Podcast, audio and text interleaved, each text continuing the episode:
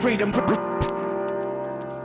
freedom, freedom over fame, free freedom over cycle stays the same. Welcome. First of all, welcome. This is Unsolicited Perspectives. I am your host, Bruce Anthony. Thank you for listening and watching wherever you get your podcasts and video podcasts. Subscribe, share, like, comment, and rate us.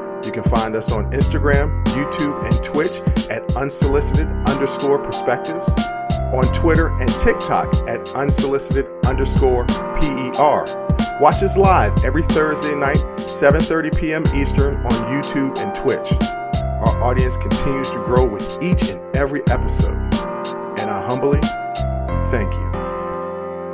On today's episode, I'll be interviewing Kathryn Zoerb. She's an actress, vocalist, and creative director of a theater production company. But first things first.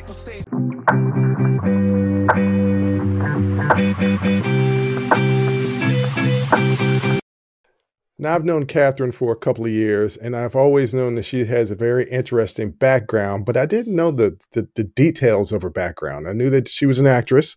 Uh, I knew that, uh, that she had done some theater work, and uh, but I never, and I knew she could sing. I didn't realize how well she could sing, but um, you know, there wasn't a whole lot that I, even though I've known her for a, a while, there wasn't a whole lot to know about her background. So I invited her on the show I thought that she would be somebody interesting to talk to because I think that she has an interesting and fascinating life. And uh, so I'm looking forward to this interview and I'm looking forward to you guys getting to know her. Uh, but without further ado, without me continuing to ramble, let's get to the interview.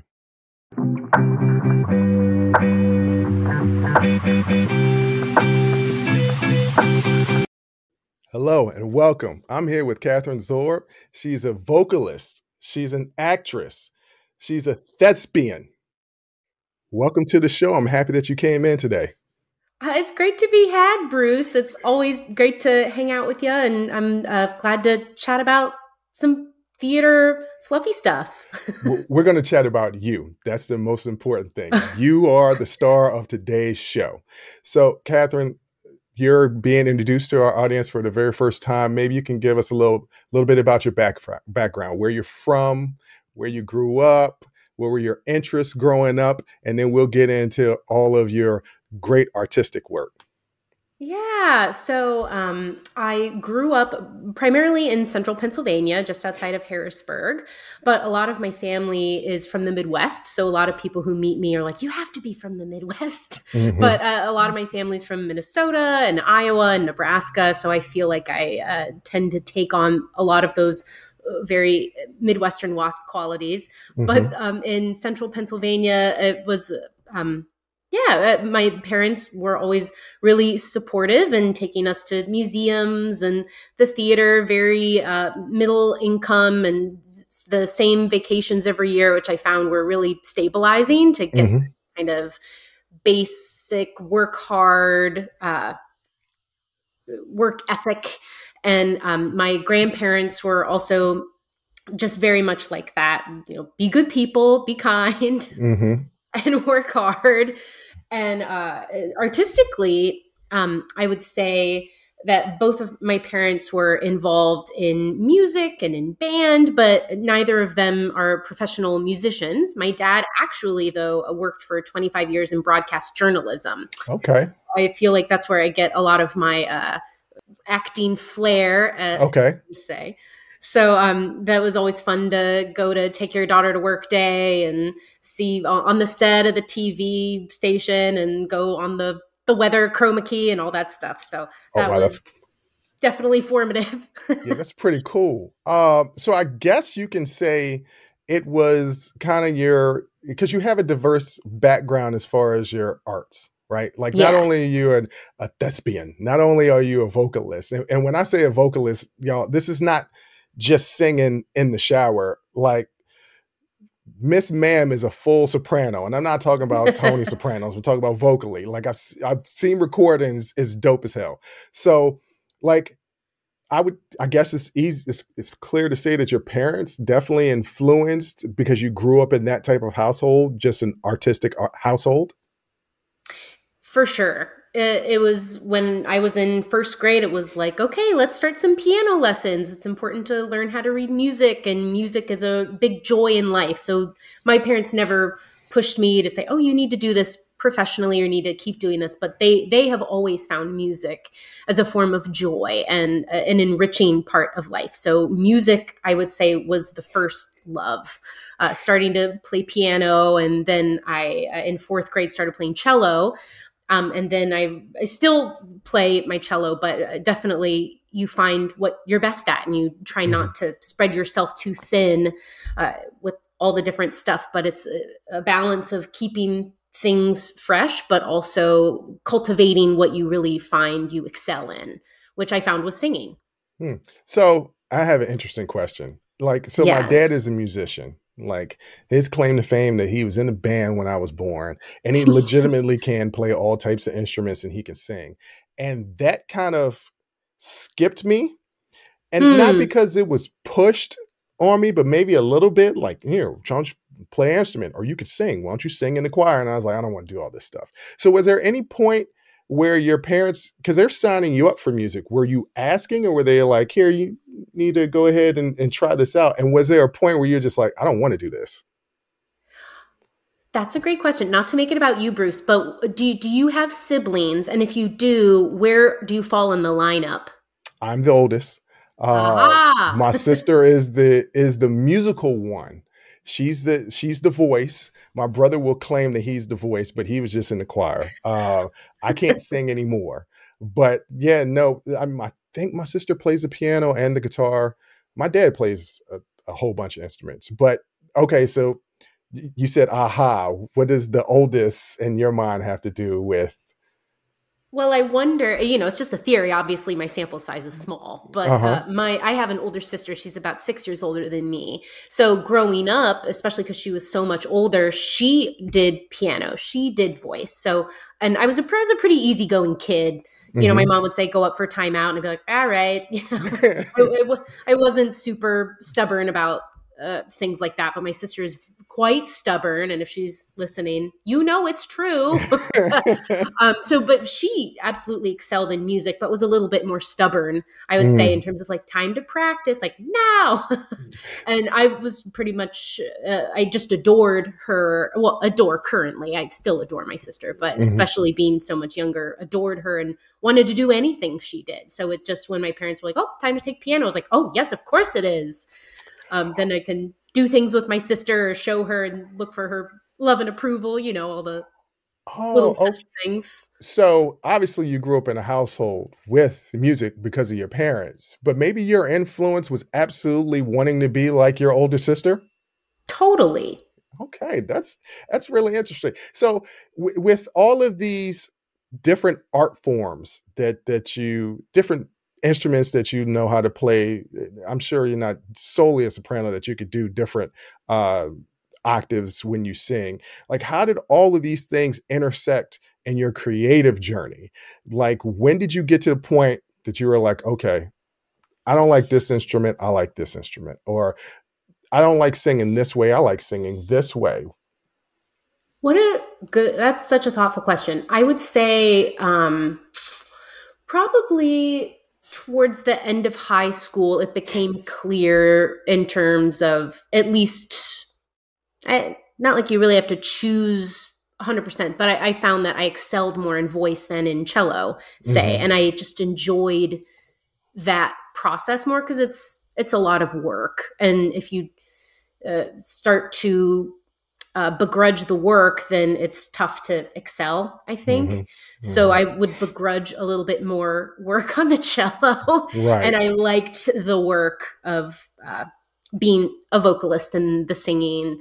Um, and and cello especially, I didn't really like to play by myself. I, lo- I loved playing in orchestra and in quartets and mm-hmm. stuff like that. But singing, I can do it by myself. I can do it with one person, two people, hundred people. It that didn't matter. So um, yeah, I would say later in high school it became clear what I was best at. And then in college, it was a matter of what do I want to keep up with to honestly have as a skill on my resume, right? Because Mhm. as an actor, sometimes I go into a rehearsal, or I'm sorry, into I go into an audition room, and they say, "Do you play any instruments?" And I go, "Ah, yes, I play X, Y, Z, and I do A, B, C." Um, so it's it's my job to keep things fresh, but I don't Okay. necessarily have to be excellent in everything that's on my resume. But I do need to be honest Right. about what's on my resume. um, but yeah, so I and I in terms of singing, really as I've gotten older now in my 30s.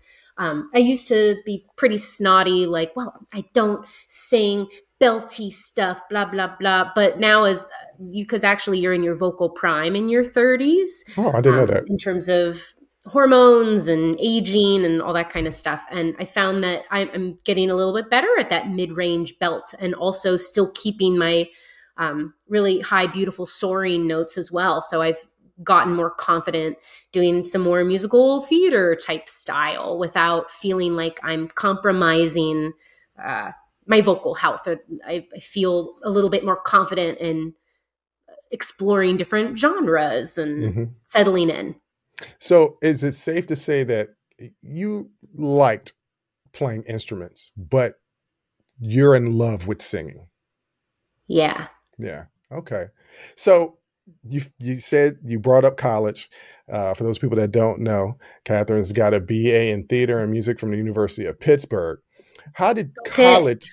Oh goodness, Pitt. Yeah, yeah. Uh, Maryland, Maryland doesn't play Pitt too often, so I don't have anything negative to say about that. Um, how did college? How did your college education shape your artistic pursuits and prepare you for the professional world? You talked a little bit about how you had to pick and choose what you were going to specialize in. Obviously, you specialized and got your BA in theater and music, but you also needed to keep those things on your resume. So, how did college prepare prepare you for that professional world? Yeah. So, um, in the arts, especially, uh, there are different kinds of degrees you can get. So, I got a BA, a Bachelor of Arts, but there's a lot of programs out there where you can get a BFA, which is a Bachelor's of Fine Arts. Hmm. Um, and that's generally, and I'm very, this is speaking broadly, right? Every program is different, but a BFA is generally a little bit more intensive. Um, you pick a specific discipline, as in acting or singing or this and it's a little tougher to combine them again i'm not trying to say every bfa is like that it's Mhm. just broadly speaking and a ba uh, is a little bit more of a general theater education so i took classes in um, uh, costume design and I, I know how to sew buttons Okay. and I would have to do hours in the costume shop or hours in the scenic shop helping to build sets and working backstage as well as on stage. So it was a little bit more well rounded, which for me and my uh, learning is what I wanted. Sometimes it's better for people to be more specific and they need that structure of a BFA. Mhm. Um, but I, I found that I was always pretty independent uh, all through high school. Even um, a sidebar, I was I'm always going to be forever grateful that my parents signed me out of having to take physics or calculus. I always. Okay. I really struggled. I struggled so much with math and I tried so hard and I worked hard and had tutors and all kinds of things but and I didn't need those credits, but I wanted to take honors humanities and Mm. other other classes. I wanted to do an internship and um yeah, I, I know my parents were like, well, do you think she'll need it? But I'm just so grateful that, you know, I did the basic math things and, a- and they let me do what I was passionate about. So I was Right. always better at I was pretty good at planning things I knew I wanted to do. Okay. See, So as a BA person, good for me. As a person who you know studied to be a teacher and has his degree in, in secondary education i can realistically say there is no reason for physics and calculus. Not unless you're going to be an engineer or a scientist. There's there you do need the basic math but physics and calculus first of all i don't even know why they have physics in high school i didn't take physics until i got to college uh, the way, Oh. I did get an A in that. Uh, but but this is not about me. This is about you. So you're in college, and at some point you study abroad. Is this after you graduate, or is this while you were in college? So both. Okay. Um, I so because I had that BA education, right? Pretty pretty general, learning a lot of, of everything, uh, which I really enjoyed. I wanted that BFA experience, something that was Mhm. more of a conservatory that you have your classes totally designed for you and you're really immersed in uh, something. And I really wanted that experience. I just didn't want four years of it. hmm Um, so I was looking at study abroad programs because, shocker, my sister studied abroad, so I knew I had to study abroad. Hmm. Right. you understand? you understand, of course. So is is this is I'm gonna get a little personal here. So you, you're looking up to your sister. Are you also kind of competing with your sister as well? Is it is it I want to be better than her? Yeah, no, that's Yeah. a good question. I would say no because she's she was so much older than me, and she's so confident in what she ended up doing that it wasn't. Yeah, but I think if maybe we were three years apart, there would Mhm, be closer in age, more yeah. of that. Mhm. uh, because I just currently and and then just adore her and her advice and counsel. And I also know when it's like, well, maybe that's I appreciate the wisdom, but I'm gonna do something else, right? So Right, I'm not yeah. a total follower, but I knew that she uh, had a she was good at blazing her own trail. Okay. so she goes. So you decide yes. I'm gonna go. I'm So gonna go. I didn't ho- go to the same place though. Okay, so how does that decision come about of picking where to go?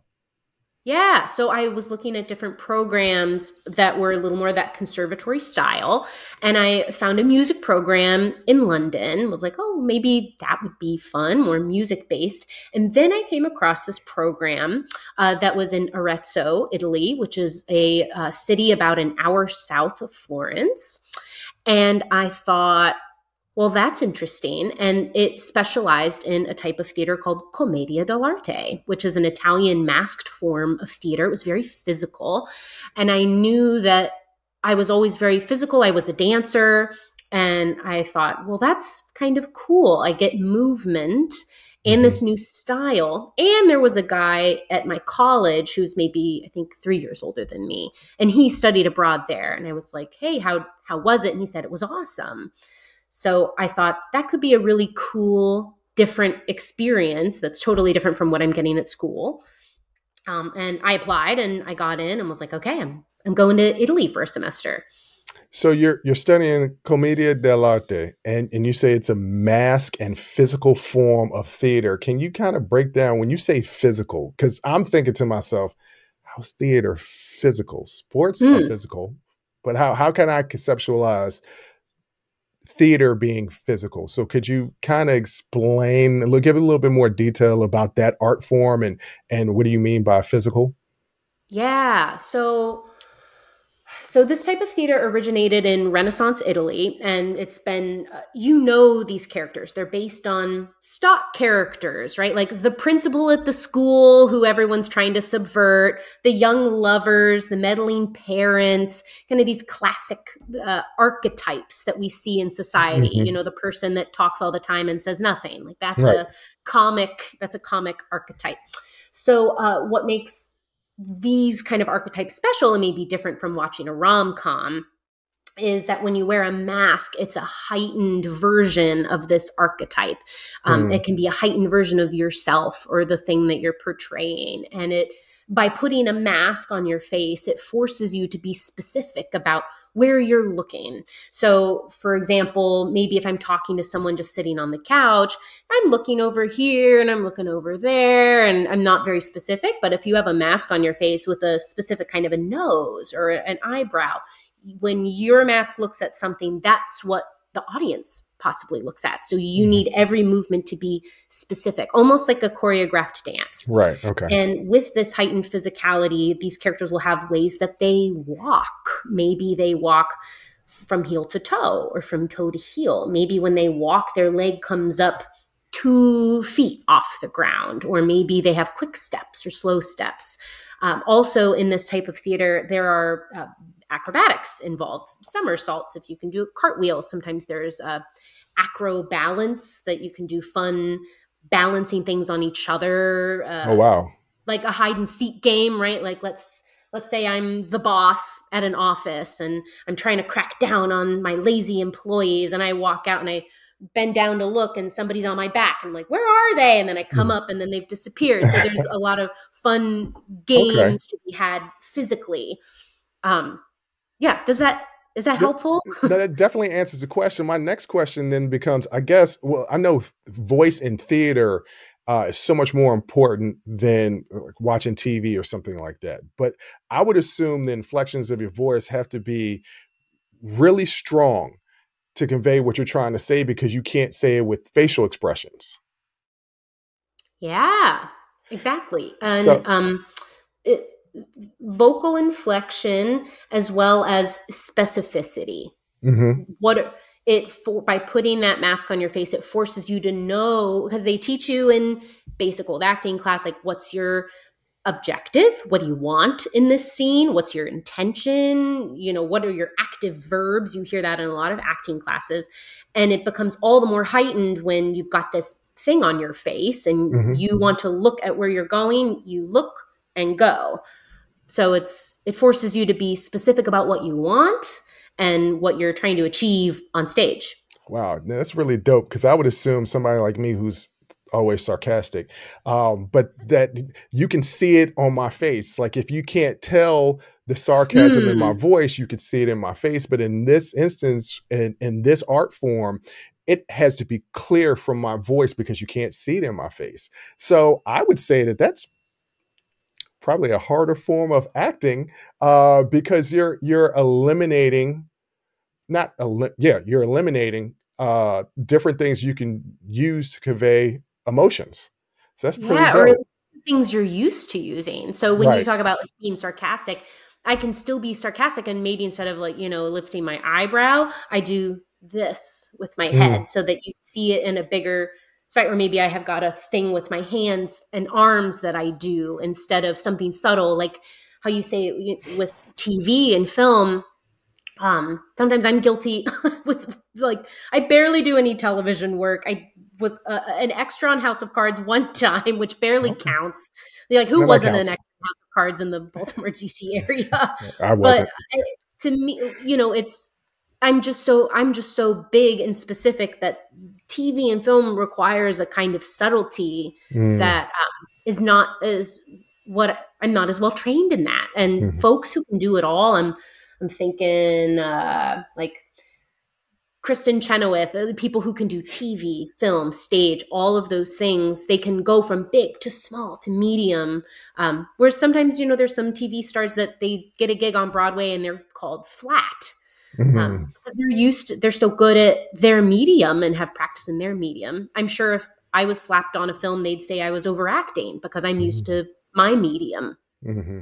Wow. Okay. So you're in Italy what was that experience like outside of of learning your craft and learning that art form just living in italy because you're a young adult you're an adult because you can vote right so you're an adult but you're a young adult in a foreign country that i'm going to assume that you've never been to before right so what was that experience just living there in italy were there any obstacles or challenges that you had to overcome while living there yeah. Uh, so I was there um, as an undergraduate, so I was 20, um, turning 21. And then I went back for about a month long program uh, in 2018 to mm. study with, uh, it's called a maestro, M A E S T R O, um, Antonio Fava, to study under him.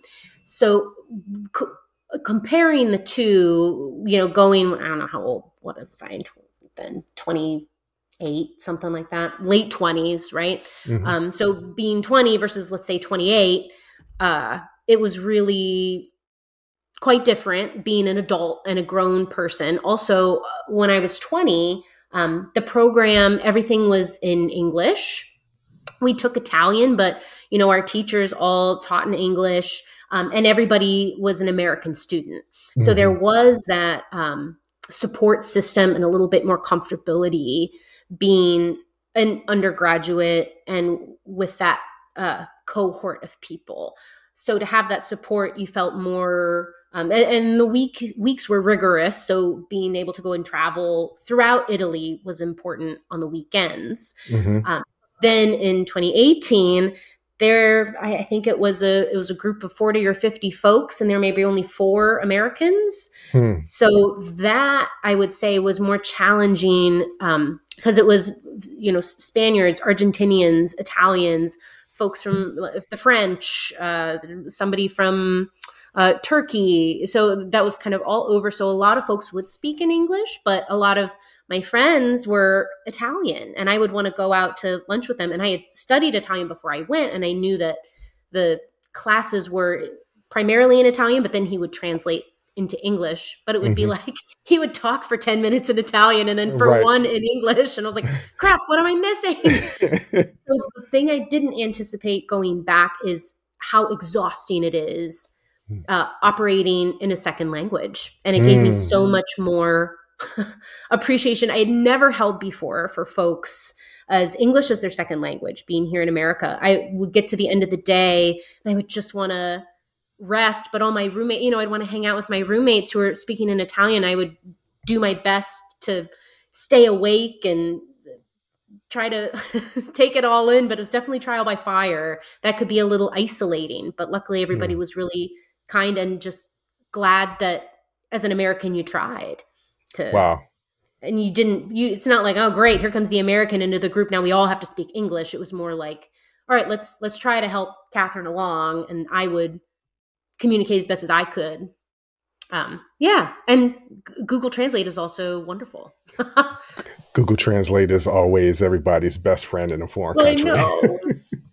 it is. So yeah, I would say the obstacles definitely language and appreciating the the physical exhaustion of working through the day and then the mental exhaustion of communication. yeah. Um yeah, so I would say that and uh you know, um I, I love Europe. I, I also love America. I I love a yard. I love a big bathroom and a big kitchen. I love a dryer that works. Wait a minute. Do they not have dryers that work in Italy? I mean, no. Oh, There are some dryers, and it's like five hours to dry your clothes. You So might as well just hang it everything to dry, especially because Yeah. think of all the energy and. Um, so again, love Europe, adore it, but I'm definitely I'm definitely American in, in terms of the things I enjoy, right. That the makes little the creature comforts.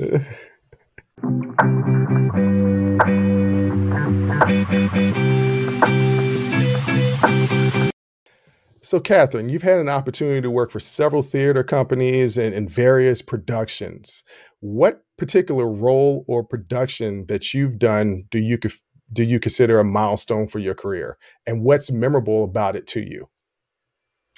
I would say that one of the biggest milestones right now in my career post pandemic was I had the pleasure of doing a show called Don't Laugh or Laugh. You probably should laugh. It's called Naked Mole Rat Gets Dressed.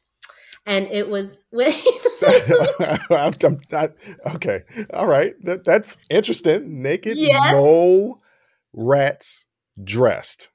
Naked Mole Rat Gets Dressed. Oh. The Rock Experience. Oh, okay, you got to break this one down for me. I've got, I got it, I got it. So this is with a really fantastic theater called Imagination Stage. They're in Bethesda, Mhm. and they specialize in children's theater.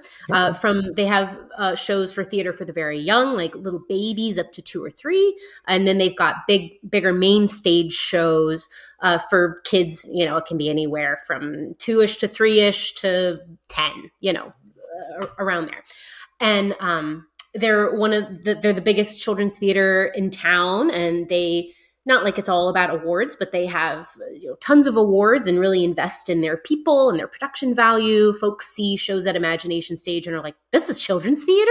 'Cause it's Mhm. just big and awesome. So i've ever since i moved down here in 2012 uh, imagination stage was one of the first they call it an epa an equity principal audition so equity is the union the actors union it's Mhm. blah blah blah. There are these big auditions and as i was non-union i would sit and wait and wait and wait to be seen by imagination. Mhm. you know the things you go and you sit all day hoping that they'll see you and consider you. Um, so that was back in 2012 so you know post now you know what i mean post pandemic covid's obviously still around. But in terms of thing you know i can work again. So to Right. me I'm going to say post pandemic because theaters are open. Let's say back life back somewhat. Yes. Yes. Totally. Exactly. Um, so uh, when I booked this contract with Imagination for you know 2022 into 2023 it's kind of that 10 year mark right? Like yes i've got the i've got this contract at a theater i've always wanted to work at. You know they pay really well a living wage and i love the director. And the experience was one of the most challenging artistic experiences of my entire life. Um, hmm. you which you wouldn't think right? You think children's theater it should be easy but it was a musical and um, you, you, of course you know you sang you dance you act and we had these costumes on that it's um because you're a mole rat and mole mm-hmm. rats have little big paunches so we basically wore big old fluffy suits mm-hmm. like think like a 90s fat suit really okay with skin over them so you're you're jumping around on stage and the conceit because it was the rock experiences they wanted to do naked mole rat as a uh, it's a musical, but with people playing live instruments. So they said to me, Kathryn, you play cello. Do you think like what would you think of puttering around on the electric bass? And I was like, well, uh, how much are we talking here? Because I'm mm. I'm happy to I'm happy to say yes and talk about possibilities, but I, am not a bass player.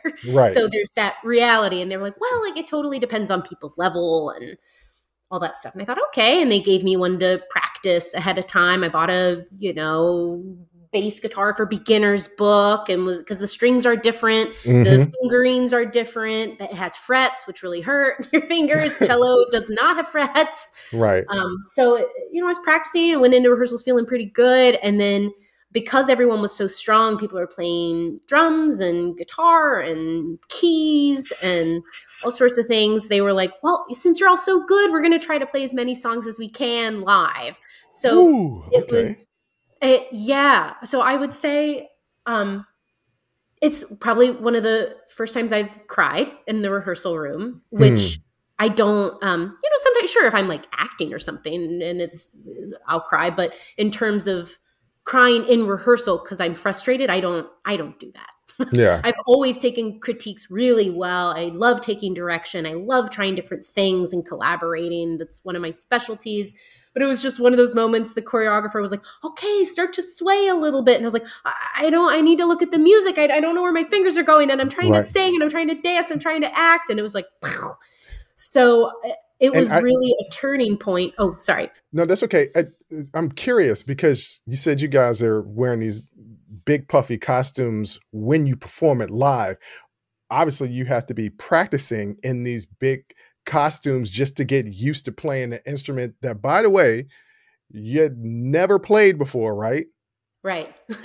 and, and you're going to be doing this live and a bunch of songs. So I guess all of that bubbling up yeah, that would be yeah. pretty frustrating. Oh yeah.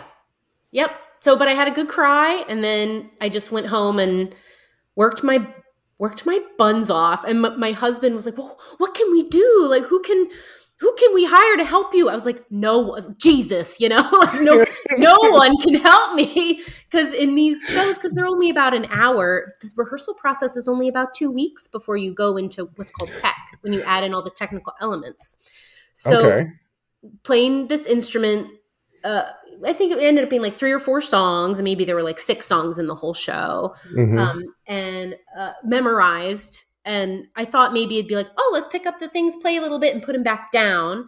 Uh, with the choreography, like doing a grapevine as you're playing. So I would I would rehearse eight hours a day, and I would come home and keep practicing Ooh. because it's. Uh, this is my own issue, but like that excellence standard, you know, like I pride myself on the things I'm good at at being excellent and I mm-hmm. can't mm-hmm. I can't accept anything less when I'm in that. So it was it was extraordinarily stressful, but let me tell you um, I know that that all sounds just like harmful and abusive, but it's not.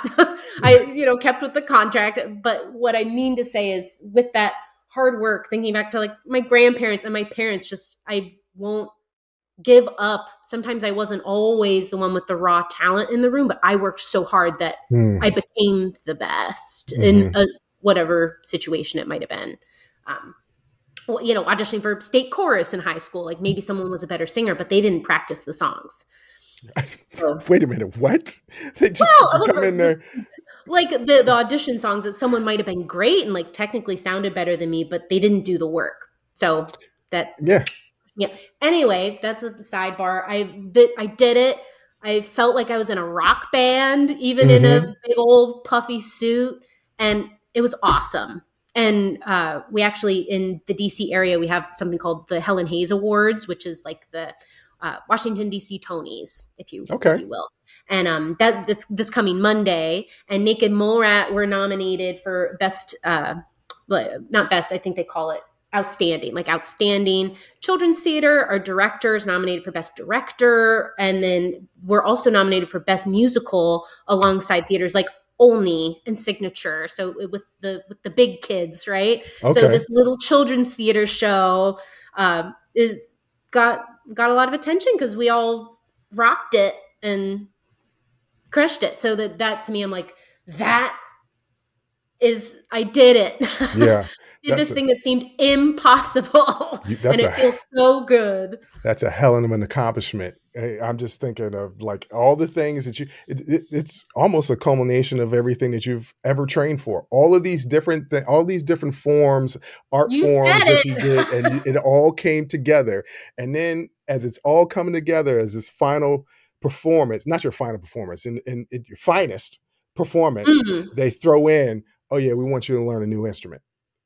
that's that's dope and you did it. So yes that would be memorable and thank you for sharing that with us. That uh yeah. that should be a motivation for anybody out there. It, it, i always talk about oh and I, I, also like in terms of keeping up with cello like if i didn't just tootle around on it every right. once in a while you know just that kind of casual keeping up with skills i will never take that for granted ever again. Like you said, that's what you were doing to make sure that what you said on your resume was re- remained valid. So that that that is something that you picked up from your family that work hard of hey this is what i say i am i'm going to maintain that this is who i am so yes you yeah. should pat yourself on the back and even give yourself a little tiara like that's dope yeah.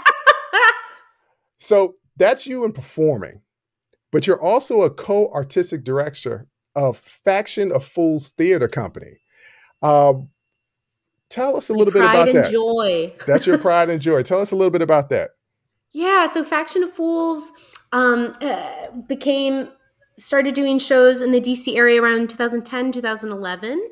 And that's about when I studied abroad for the first time when I was an undergrad. Mm-hmm. And I remember coming back, and one of my girlfriends uh, who went to UMBC, so in the general area said, Hey, you know, there's a Commedia dell'arte company in town.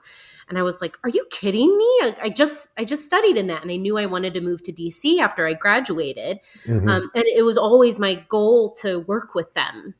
And my first show with Faction was in 2015, and I knew I met my people. Mm-hmm. Uh, just good, great, awesome folks. So I've been doing shows with them and then uh, my I call her my work wife Francesca. Francesca and I uh, took over the company in 2020 um, as co-artistic directors, and uh, we kind of do everything. And every year we just grow more and more and more, which is really exciting. Uh, so it's also brings because I, I in um, in college I liked studying things like stage management and mm-hmm. the lighting and the costume. So that is going all into running this company, like creating a budget and um, managing folks and in a production aspect. So we just closed an extraordinarily successful show called Love Like Tuesday that um, we produced in February and March of this year, 2023, and we're just feeling so high from that, really successful. And um, yeah, we so Commedia uh, dell'arte uh, is uh, really a, a, practice that's steeped in uh, predatory capitalism and uh, white supremacy and mm. like that those predatory things. And there's some tradition quote quote unquote traditions in commedia like oh well you know the the dumber the zani so that's like the the, the worker bees the the servants quote unquote it's like oh the mm. dumber the zani the bigger the nose like well maybe that doesn't, maybe that's not Right. good to perpetuate. Like, Yeah. oh, the character that's really greedy, let's give him a hooked nose. Like, maybe we shouldn't. Right. Yeah. So it's like taking this tradition that obviously has sustained because it's special, but what what would Commedia dell'arte artists do in 2023? And let me tell Mhm. you, they wouldn't do what they did all the time. right. They would be like, Yeah. well, what's funny now? Who can we make fun of now? And what's new and relevant? So, our show, Love Like Tuesday, it was a new play. We commissioned a playwright named Doug Robinson, who's incredible. And uh, we did like a 90s inspired rom com where the lunch lady got the love story. So, kind of subverting some of those uh, expectations that it's not always the young lovers who get the love, although Right. we love seeing that, but like maybe someone who's 40 can get the love story too. So uh, we're we're practicing commedia dell'arte. Uh, I mean, truly, I think it's like original practices. like, how Right. would well, what would they do now? But uh, of course, that there's a lot of um, commedia companies there that you'll see them in more classic, original masks from the Renaissance uh, and costumes from the Renaissance area. And you know, that's if it creates joy and doesn't harm folks, whatever folks want to do. But our shtick is kind of what is commedia dell'arte now in Washington D.C. Um, in our time and place, and what's funny and what gives people joy now, and let's get rid of the things that are harmful. Okay. So now I have to detour. How is that? How is how is okay? So you're saying it's steeped in all these traditions, and you're two females basically running this and kind of changing, making it more PC. Let's say that. Let's say making it as an easier word. Let's make it say making it more PC. I would I would argue that it's making it funnier. Well, I would say that when something is less offensive, it's funnier because if you if Hmm. you're not if you're not tossing out groups through your humor and you're bringing everybody in, that would naturally be funnier. Yeah. So, but how Um, is that one- being received? How's that being received from the more traditionalists?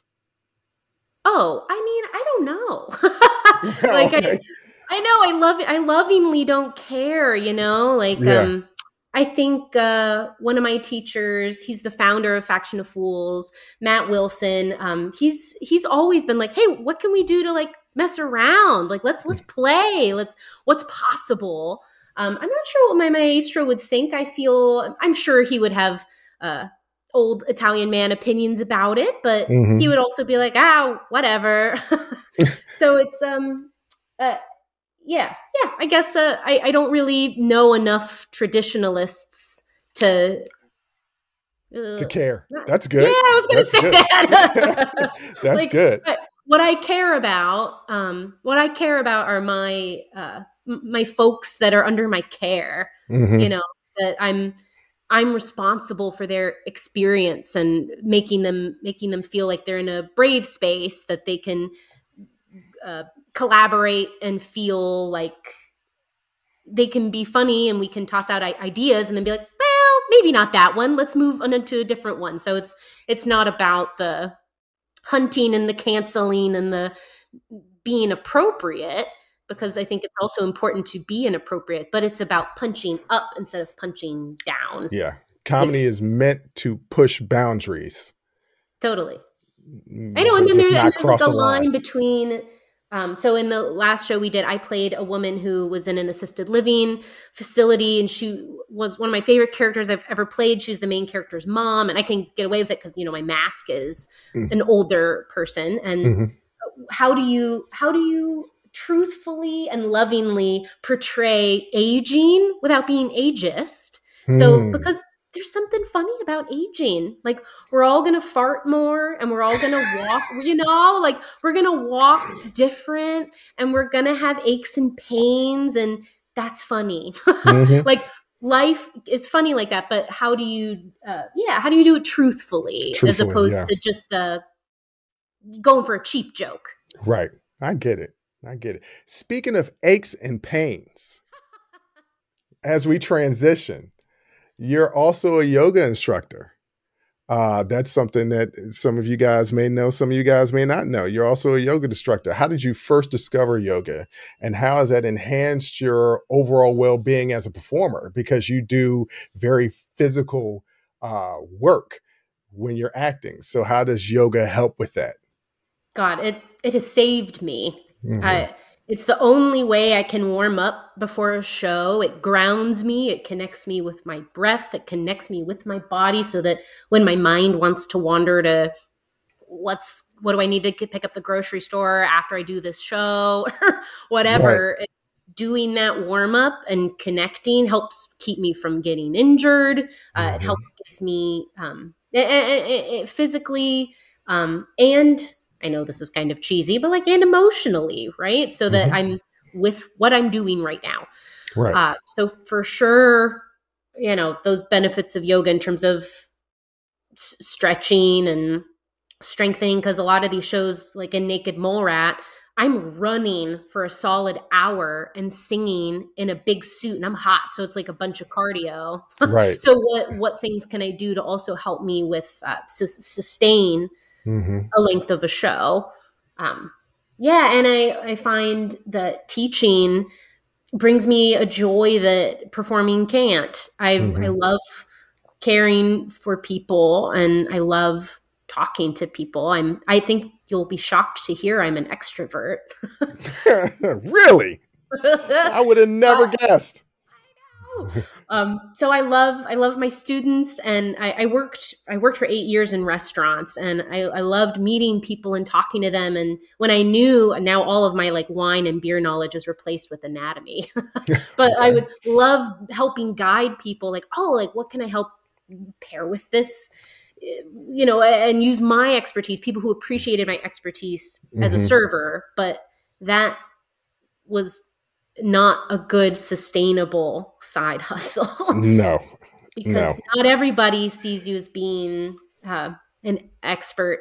Uh, like I'm here to serve you and take you through an experience. Let's have a nice dinner together, kind mm-hmm. of. Uh, yeah, so that wasn't sustainable. But I find with teaching yoga, 90% of my students do trust me and mm-hmm. also trust me to know my scope of practice in terms of someone because usually and bruce i know you know that uh, for all the reasons people are really concerned to go to the doctor go to the hospital or get some help so we're often people's first line of defense and someone they trust being like hey like i've been having these feelings or whatever and it's our job to be like yeah, you know, I'm not a doctor. Time right. to go to one. Yeah, so, exactly. So, you know, we're again, I am not a doctor, but I'll tell you when you need to go see one, and I'll be like, right. maybe you try these exercises, but like if it doesn't, you know, get better in two weeks or whatever, you need time to go time to go see someone. And I take that very, very mm-hmm. seriously. Mm-hmm. Um, yeah, yeah, because healthcare is kind of a hot mess, and we trust people, whether we call our a, a, parental figure being like, "Hey, do you think I should do this thing?" Like, I don't know. So I I love uh, helping people. Yes, yes, and and it's all all everything that you do is about helping people, whether it's performing, right, bringing joy to their lives, or or yoga, helping them improve their lives physically. You're, you're doing both. So, and it's and it's dope how you said that. Uh, basically, you said yoga keeps you present Mm. Without saying that those exact words, the, the, way you described it is yoga. Whenever your mind is rest uh, racing, keeps you present, keeps you in the moment, um, totally. which is dope. I've tried meditating. I absolutely cannot do it. I, I will do yoga by myself in the comforts of my own home. But it's time to plug your stuff because, ladies and gentlemen, Kathryn is a yoga instructor, a damn good one, and she runs a virtual class. Can you break that down for the people out there? Yeah, I call them my yoga pods. I started teaching them, I think, July of 2020. I just reached out to a bunch of my students. I didn't poach them for any of my employers out there. It was studios that had closed or students I knew had moved uh, across the country or even just up to Towson or whatever. I was said, you know, hey, do you guys want to do some Zoom yoga or something? Uh, how does that sound? And everybody really loved it, and people still love it. I have a student who joins from Hawaii and one mm-hmm. from Lake Tahoe, and you know, my mom comes and my aunt comes, and lots of different students. So I I do um, kind of, just to keep it going, uh, I'll do like three to four classes a week, mm-hmm. and people pay me fifty bucks for the month, and that includes four classes. Uh, and they can go to whatever class they want, right? So generally, people like the like I have a Tuesday at five o'clock class. Like somebody mm-hmm. likes to do that, but they might hop into my Monday at six forty-five because their schedule's different. Mm-hmm. Um, so uh, yeah, every month is a little different um, in terms of if I'm traveling. So it's nice to be able to take a vacation and be like, okay, right. I'm canceling this week, so this is the cost for the month. Mm-hmm. Um, I have some private students uh, who love who prefer Zoom, um, which is uh, neither here nor there for me. Right, I love being with my students in person, but I also would rather them do yoga than not do yoga. So exactly. Zoom is yeah. Zoom is also fine. And if I can't see what someone's doing, I'm like, hey, I can't see that right me. You tell me what it's doing. Mm-hmm. Um, or whatever else. And and I still I'm teaching actually through the summer a free class at George Mason um, in their plaza or, or, the Arlington campus. So that's okay. on like Mondays at five. Not today though. so don't don't Yeah, I don't think you I don't think you're gonna make it today. Yeah. um, no, that resumes after Memorial Day. But so I, I, love meeting like 40 people come to that one. So it's fun to meet. Wow, that's really dope. Mm-hmm. Yeah, it's really cool. Um so where can people get information to find out your classes and and to sign up and all that good stuff? Yeah, yeah. Um, head to my website, which is www.kathrynzoerb.com. So K A T H R Y N Z O E R B. Um, and then uh, on the, I think, I forget the exact tab, but it's something like, oh, ask me a question. And then that'll go right into my email. And I'm happy to uh, chat and let folks know what the skinny is. So, everybody, if you're listening to the podcast or if you're watching it on YouTube, in the description, all this information will be in there to Kathryn's website. So, you can go ahead and jump in the descriptions, jump on her website, sign up for some yoga. Trust me, it's worth it. But on that note, Kathryn, I want to thank you for coming on to the show. I really appreciate it. I learned a lot. I learned I learned a lot during all these interviews, but people wonder like where do I get these these interesting people to interview? Well, I've known Kathryn now for jeez. I think you eight you nine years. My first subbing gigs, yeah, when I first uh, in like 2014. Yeah, um, I was like, hey, I think I just hit you up and was like, hey, do you need subs? I was very hungry, and you were like, yeah. So yeah, that was great. That was where was what that apartment complex? Uh it was in Ar- Ar- Nova, Nova, so Arlington, Virginia, Crystal uh, City, Crystal City. It would have been either. I don't want to promote them right now. I know. I don't, yeah, I don't want to promote those apartment buildings, but uh, no, yeah. Um, so so it was really fun learning about your life because I didn't really know all the details or how you became the person that you are. So for the listening audience and for me, this was a really good and pleasurable learning experience learning about you and, and entertaining and, and and and i would suggest people to actually watch it as well as listen to it because kathryn is very physical in the way that she answers. You guys think i talk with my hands and move around oh, kathryn, no. kathryn was matching me move for move. But but thank you thank you for coming on the show today. Yeah thank you so much. And i feel like i didn't i don't know if i talked enough about it but i just wanted to slide in there really quick that um, I, I've been very blessed and, you know, I work hard and you've given me this opportunity to promote myself and I'm so grateful for that. But I also, I don't think I can emphasize enough how important my family and my friends mm. are. My husband is truly a shining star in my life. We've been together since we were kids 18 we were going on and off till we finally were like well, no we love each other we're married so i you know my I've, I've, been not not everyone has a support network uh, mm. so i i can't take that for granted and i'm really really lucky for with my family and friends and my husband jordan and my dog everything that gives you support helps you grow and, and yeah. be strong you got to give the shout out so shout out to totally. kathryn's family and the loved ones. yeah, thanks, Bruce. This was so great. This was really good. Thank you again for showing up. Yeah, absolutely. Anytime. All right.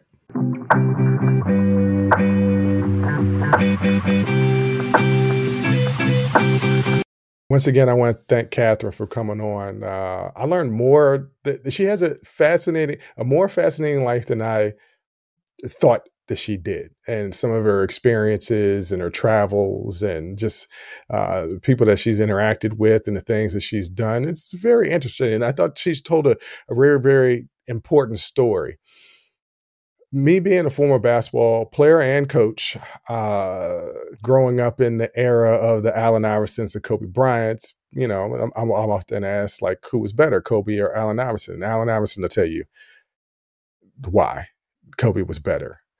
Kobe practiced and practiced and practiced. Nobody worked as hard as he did. And when Kathryn telling me the story of eh, trying, eh, excelling to an, a level of excellence in whatever she does and learning that uh, from her family and watching her grandparents and her parents and, and all those people that have helped grow her into the person that she's become and then you hear her her uh, tell the story of her greatest milestone and it's learning the electric bass guitar with this physical comedy and and its costumes and and that took a lot of hard work and eight hour practice and then going home and practicing more.